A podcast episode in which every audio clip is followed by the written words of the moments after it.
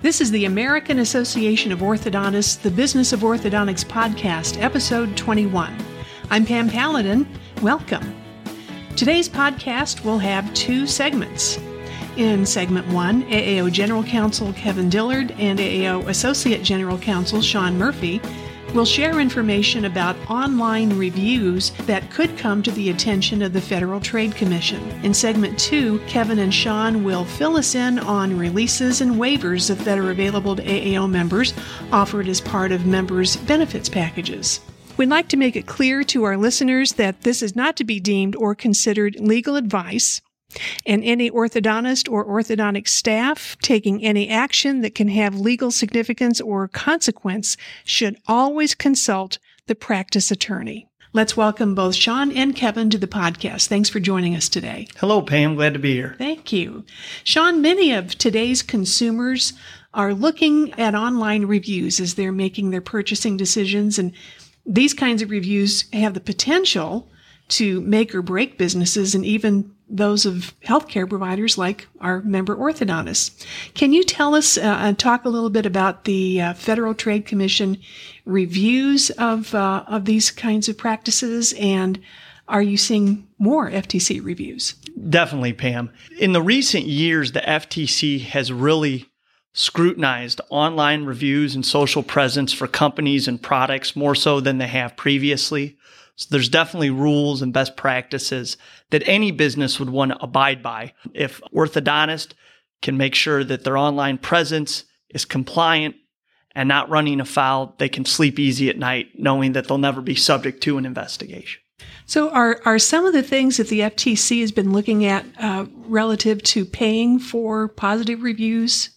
Yes, that's one of the biggest categories that they're really putting their analysis on if a product online is uh, reviewed, and a lot of times it's by just a member of the general public, and that member of the general public gets payment, the FTC wants in their review some disclosure of the fact that they've been paid to give that review. And payment doesn't always mean, you know, cash or a gift card. It can also be a discount on the product or if the product's offered for free. So in the terms of an orthodontic practice, if an orthodontist at the end of treatment ask patients to run, you know, fill out a review or complete a review online. And in exchange, that orthodontist will give his or her patients an electronic toothbrush. Then those patients' reviews should include the fact that they were given an electronic toothbrush to give the review. That would be a best practice. Are there limits in paying for reviews? Yes, there's definitely limits in the in the extent of it can apply even to discounts. It can apply, like I said, if they're given a product. It can apply if they're given a refund. If at the end of a treatment, an orthodontist says, "Look, I'd really appreciate the review, and it seems that I might even be willing to give you a refund if you give a review," it should be included in that review that the patient was offered a refund in exchange for providing the review. You know, as a potential reviewer, I'm not sure I'd want to do that. Well, and that makes sense. Again, this is the best way to protect the practice. The FTC's whole mission here is to make sure the consuming public is not confused or there's not any misunderstanding when they read a review as to knowing the basis for that review. So, what Kevin and I always advise orthodontists that call and ask about how they should encourage online reviews or online media presence for their practices. It is to just ask your patients to provide a review. Don't ask them to provide a, positive review. Ask them, you know, at the end of treatment, especially for the patients that the orthodontist is pretty confident that that patient had a good experience. Say simply, my business definitely depends on my internet presence. If you could help with that, that would be great by filling out a review. Don't offer them a refund, don't offer them a discount, don't offer them an electric toothbrush. Just make it as simple as that. Kevin, I see you shaking your head yes. Absolutely. I would emphasize the fact that pay attention to the spirit of what this regulation and law is trying to say and, and don't try to get around things. In other words, don't try to be, don't try to be cute with it. Uh, you can't offer, for ex- for example, extended payments without interest for those who give good reviews, as opposed to paying interest or something like that. So it, it's it's the spirit of the law that you need to, to pay attention to, so you don't get into trouble. So it's okay to solicit reviews. You just can't ask about the content or tone of the review. Yes, you shouldn't request only positive reviews. You should allow them to make a review that they would want to make. In addition, if there's any material connection between you and the reviewer, that should also be disclosed to the public. If it's one of your staff members that is reviewing you as an orthodontist and the staff member is a patient, the FTC is of the mindset that the consuming public, again, would want to know that that staff member is a staff member. So again, in the review, they can include, you know, I really enjoy Dr. So and so. They provide great orthodontic treatment. Not only am I a patient, I'm also a staff member. Well, in terms of reviews, there's something that, that I've experienced in taking member calls over the years uh, from time to time, and that is someone who has posted a negative review or even a false review claiming to have been treated by an orthodontist, panning the, the treatment that they got when in fact this person was never was never a patient. What do you do in those cases, whether it's a negative comment or whether it's an absolutely false assertion of, of being a patient and being treated? Yeah, Pam. Well, this is, you're right. I think we're seeing an increase in this kind of thing. Unfortunately for our members, the, the spirit of this law really is intended to help consumers. It's not so much intended to help the healthcare practitioner. So the law is skewered, the regulations are skewered in favor of free speech for the consumers. Now, when it comes to just blatantly false uh, reviews, sometimes these review sites allow anonymous postings. And even if they don't allow anonymous postings, it's it's presumably easy enough to be anonymous anyway by creating a fake email or something like that. Now, if it if there are things in there that are demonstrably false that you can that you can prove are demonstrably false, you can have your attorney write a letter to the review site and request that that site take that review down. We've had middling success with getting that done. Usually, these sites couldn't care less and they have too many of these complaints coming in to uh, devote somebody to look into the merits of any particular comment. So a lot of times, unfortunately, we're out of luck. Now, this is something that we have looked at over the years in potentially changing laws or statutes, regulations, even at the state level, to give the doctors a little bit more protection in this regard. But again, the the First Amendment is pretty strong in this area. Courts have upheld anonymous reviews for any various different types of businesses. Now, that said, let's say that you can identify a patient and this identifiable patient has posted a negative complaint about you. Sometimes they do this for various motivations. Sometimes it's just they they feel like you have wronged them, they feel like they didn't get a good result, and they want the world to know. Sometimes, and I don't want to be cynical, but I think this is the case. I think sometimes you have a patient who got a decent result or even a, a, an excellent result, but they want a refund from you or a, a discount for treatment or something like that and they put that negative comment on up there to go back to you to have leverage to say, I'm going to leave this up there until you give me X number of dollars. That if you can if you can get them to, to admit something like that in writing, that can be extraordinarily valuable. In the absence of that, if they say something demonstrably false, for instance, Dr. X extracted my teeth and now I'm deformed. If you didn't extract their teeth, you can go back to that person and say, you're either going to remove that or I can sue you for defamation because you are damaging my reputation, which is one of the most valuable business assets that I have.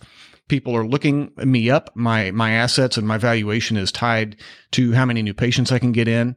And patients are only going to come to me if they get good referrals and if they believe that I have a good reputation to provide them an excellent result. So if a patient or somebody says something demonstrably false that you can actually prove, then you can ask them or have, even have your attorney to send them a letter saying you need to, to pull that because, and if you don't, I'm going to potentially look at options to go after you for commercial defamation, damage to my reputation that, that I can attach a monetary value to so those are your two options. Keep in mind if they just say, you know, is a terrible staff. Uh, he, the doctor's a rude person. I didn't like the place. It was the the staff, the office was was dirty, and I wouldn't never even send my dog to this place. That's all opinion. There's not a whole lot you can do about it other than try to make it right with the patient. And maybe that patient is looking for some other thing that you can. Maybe they just need a human touch. Maybe they just need you to call them and say, Perhaps I haven't heard you. Perhaps you've made these complaints in the office. They haven't filtered up to me. Let's let's talk to me. Come into the office. Let's sit down and try to understand what's wrong here so I can make experience for future patients even better. That's some great information. Sean, I'm going to go back to you. If you would kindly just give us a recap of, of best practices and what members need to keep in mind relative to online reviews. Sure, Pam. One of the best things an orthodontist can do to make sure when they do get a negative review, and we don't want that, of course, to happen to any of our members, but it does happen, is to make sure they have a lot of positive reviews that, uh, again, insulate the negative review or make it apparent to those looking at that online review site that the negative review is an outlier. So it is fine for an orthodontist to ask patients to review the practice. Again, that ask shouldn't be in exchange for anything of value, and it shouldn't be only a request of, please give me a review if it's positive. If it's not going to be a positive review, then please don't review me. That's a best practice. You can request reviews. You can't do it for money. You can only ask for the positive reviews. I think the other thing to keep in mind if there's any material connection that an average person would want to know in the review, make sure it's stated. So if you have a staff member you're treating as a patient, ask your staff member, look, if you're going to give a review, that'd be great. Again, you're not going to force a staff member to give you a positive review. Hopefully they would, but say, please in your review, disclose the fact you're a staff member. I'd appreciate that. And that way down the road, I don't have to worry about someone claiming that I violated some regulation or law. Great advice from Sean Murphy and Kevin Dillard from the AAO's legal department uh, with information about online practices that could lead to attention by the Federal Trade Commission and best practices on how to avoid that kind of attention. Stay tuned for segment two of our podcast after this word from our sponsor. Hi, this is Darren Budemeyer, owner of Dynaflex. Our core values here at Dynaflex are quality products with on time delivery and the highest level of customer service in the industry. Dynaflex is a rapidly growing, multifaceted company with divisions in orthodontic product manufacturing, orthodontic laboratory services, 3D digital services, as well as snoring and sleep apnea appliance manufacturing. Visit us at Dynaflex.com to learn more. Thank you for the opportunity to serve your practice. This is Pam Paladin, and we're back with segment two of episode 21 of the Business of Orthodontics podcast. Kevin Dillard, AAO's General Counsel, and Sean Murphy, AAO's Associate General Counsel, are back here to tell us about a member benefit that may not be familiar to everyone, and those are the free releases and waivers available in the legal and advocacy section of AAOinfo.org. We'd like to make it clear to our listeners that this is not to be deemed or considered legal advice. And any orthodontist or orthodontic staff taking any action that can have legal significance or consequence should always consult the practice attorney. Kevin and Sean, welcome back to the podcast. Thank you, Pam. Thanks, Pam. So, we have a whole bunch of different topics of waivers and releases, and uh, let's talk about some that may be particularly applicable in the summertime as people are moving and they may need to transfer records. What, what Kevin, mm-hmm. what kinds of responsibilities do members have? Yeah, we do see an increase in transfers, transfer requests in the summertime just because families are moving before the new school year begins and whatnot. And a common question is if a patient is midway through treatment or even completed treatment at any point in time, and they come to you and say, or, or another orthodontist request their records on their behalf or the patient requests their records. The question is, do you ever have the ability to withhold those records? And the answer is no. Even if the patient is behind in their account, those medical records are their property. Now you can charge a reasonable duplication fee and that duplication fee can include not only the actual physical cost of the copies that you have to make, but also the staff time that goes into copying those records. So, you know, if it takes two people 15, 20 minutes of their time, you can kind of calculate rough, rough estimate and then charge that to the patient. You don't have to charge it to the patient, but you can. So the answer is you have a duty to provide those records to the patient at their request. And one thing I'll add, Pam, as Kevin said, yes, an orthodontist can charge a reasonable fee for the duplication of records. If though you have a patient who is potentially not happy with the treatment outcome or indicating that they might be going to speak to a lawyer or they might bring an action to the dental board. I always advise, probably in that case, not a best time to push for, we'll give you your records, but we're going to charge you a duplication fee. Sometimes that can be like pouring gasoline on a fire.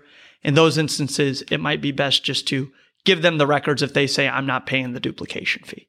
But you're talking about actually duplicating records. I'm assuming then that the orthodontist needs to keep the originals? Always. An orthodontist should never give up the original records. Anytime they hand records over to a patient or transfer records to another practice, that should be a copy of the records. Well, something else that might come up in a summertime scenario might be someone who is moving and they've decided that they just want to have their braces removed altogether. Is there a form of some kind that uh, deals with, with that situation?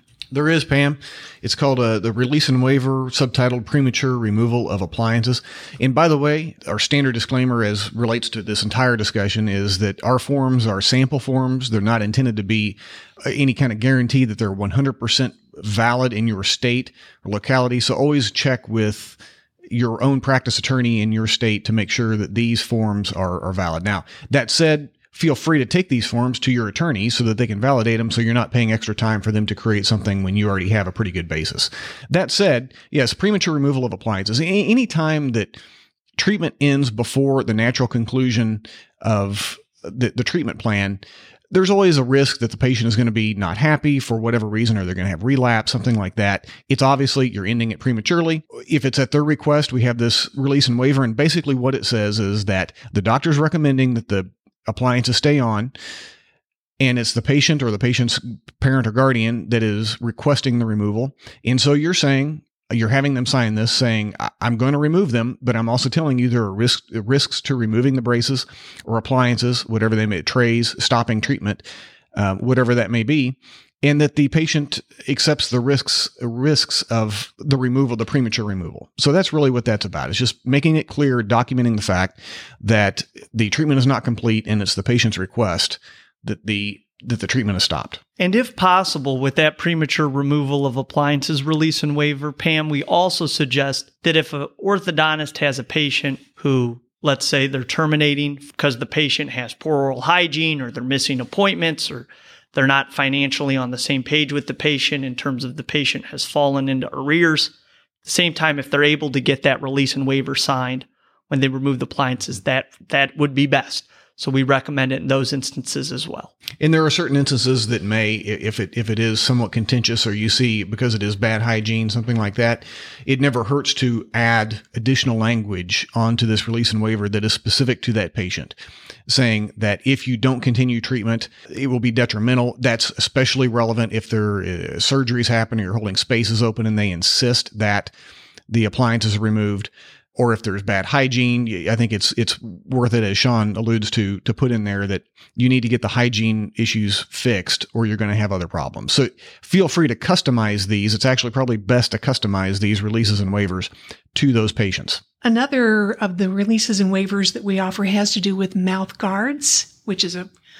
topic close to my heart because we do National Facial Protection Month every April and suggest that people wear mouth guards. What is our release or waiver regarding mouth guards? Uh, obviously, if somebody, if a, if a child or a, an athlete is coming to you for a mouth guard, it's probably because they're going to be in some kind of contact sport, either soccer, football, basketball, baseball, something like that, where the risk of injury is is you're probably more likely to be injured playing one of those sports than playing video games or something like that.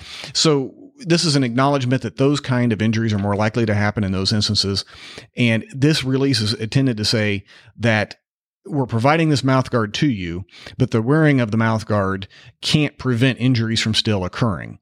The intent there is obvious. You know, this is this is sort of like the, the warnings on ladders that it doesn't uh, prevent you from falling, even though they have some safety guards on it. A, a kind of a sneaky area where orthodontists can get into liability unexpectedly is when they agree to provide team mouth guards to folks who to, to, to kids who are not their patients if they bring those athletes in and fit those athletes for a mouth guard even though they're not their patients most states would recognize the fact that that began a doctor patient relationship even just for the limited case of fitting the mouth guard.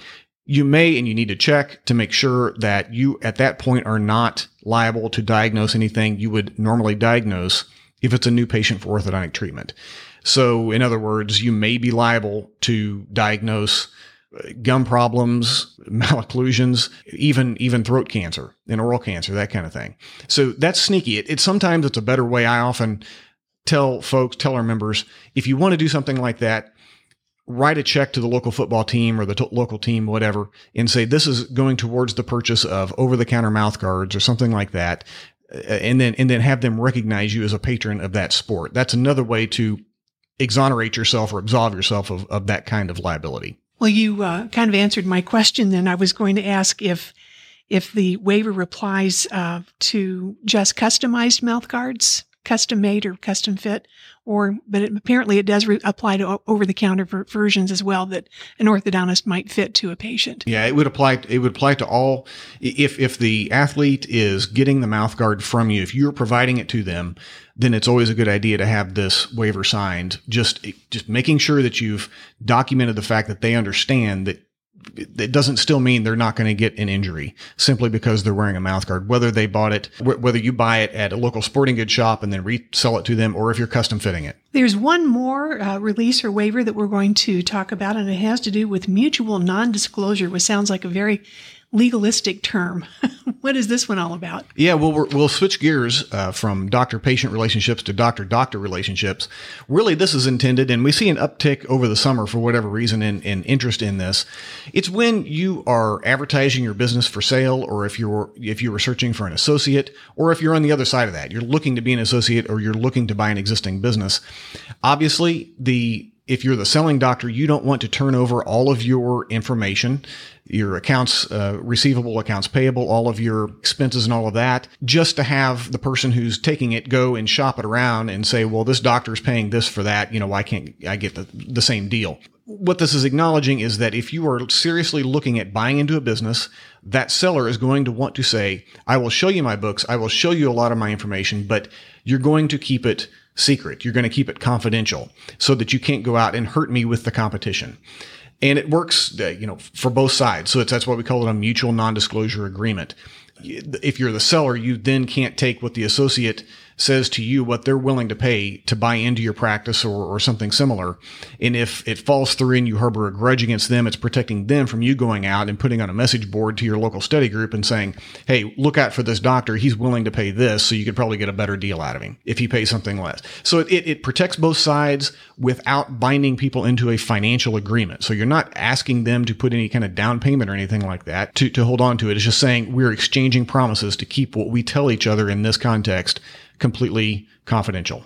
Releases and waivers can be downloaded by members from aaoinfo.org. They're posted in the legal and advocacy section. And that's a wrap for episode 21 of the AAO's The Business of Orthodontics podcast. Thanks to Kevin Dillard, AAO's General Counsel, and Sean Murphy, AAO's Associate General Counsel, for filling us in on releases, waivers, and things to keep in mind when it comes to online reviews. Join us for future podcasts as AAO experts explore questions and issues that are important to you in your orthodontic practice. If you have subject areas you'd like addressed on a future podcast, please email them to info at aaortho.org or call 800 424 2841. This is Pam Paladin. Thanks for listening to the Business of Orthodontics podcast, episode 21.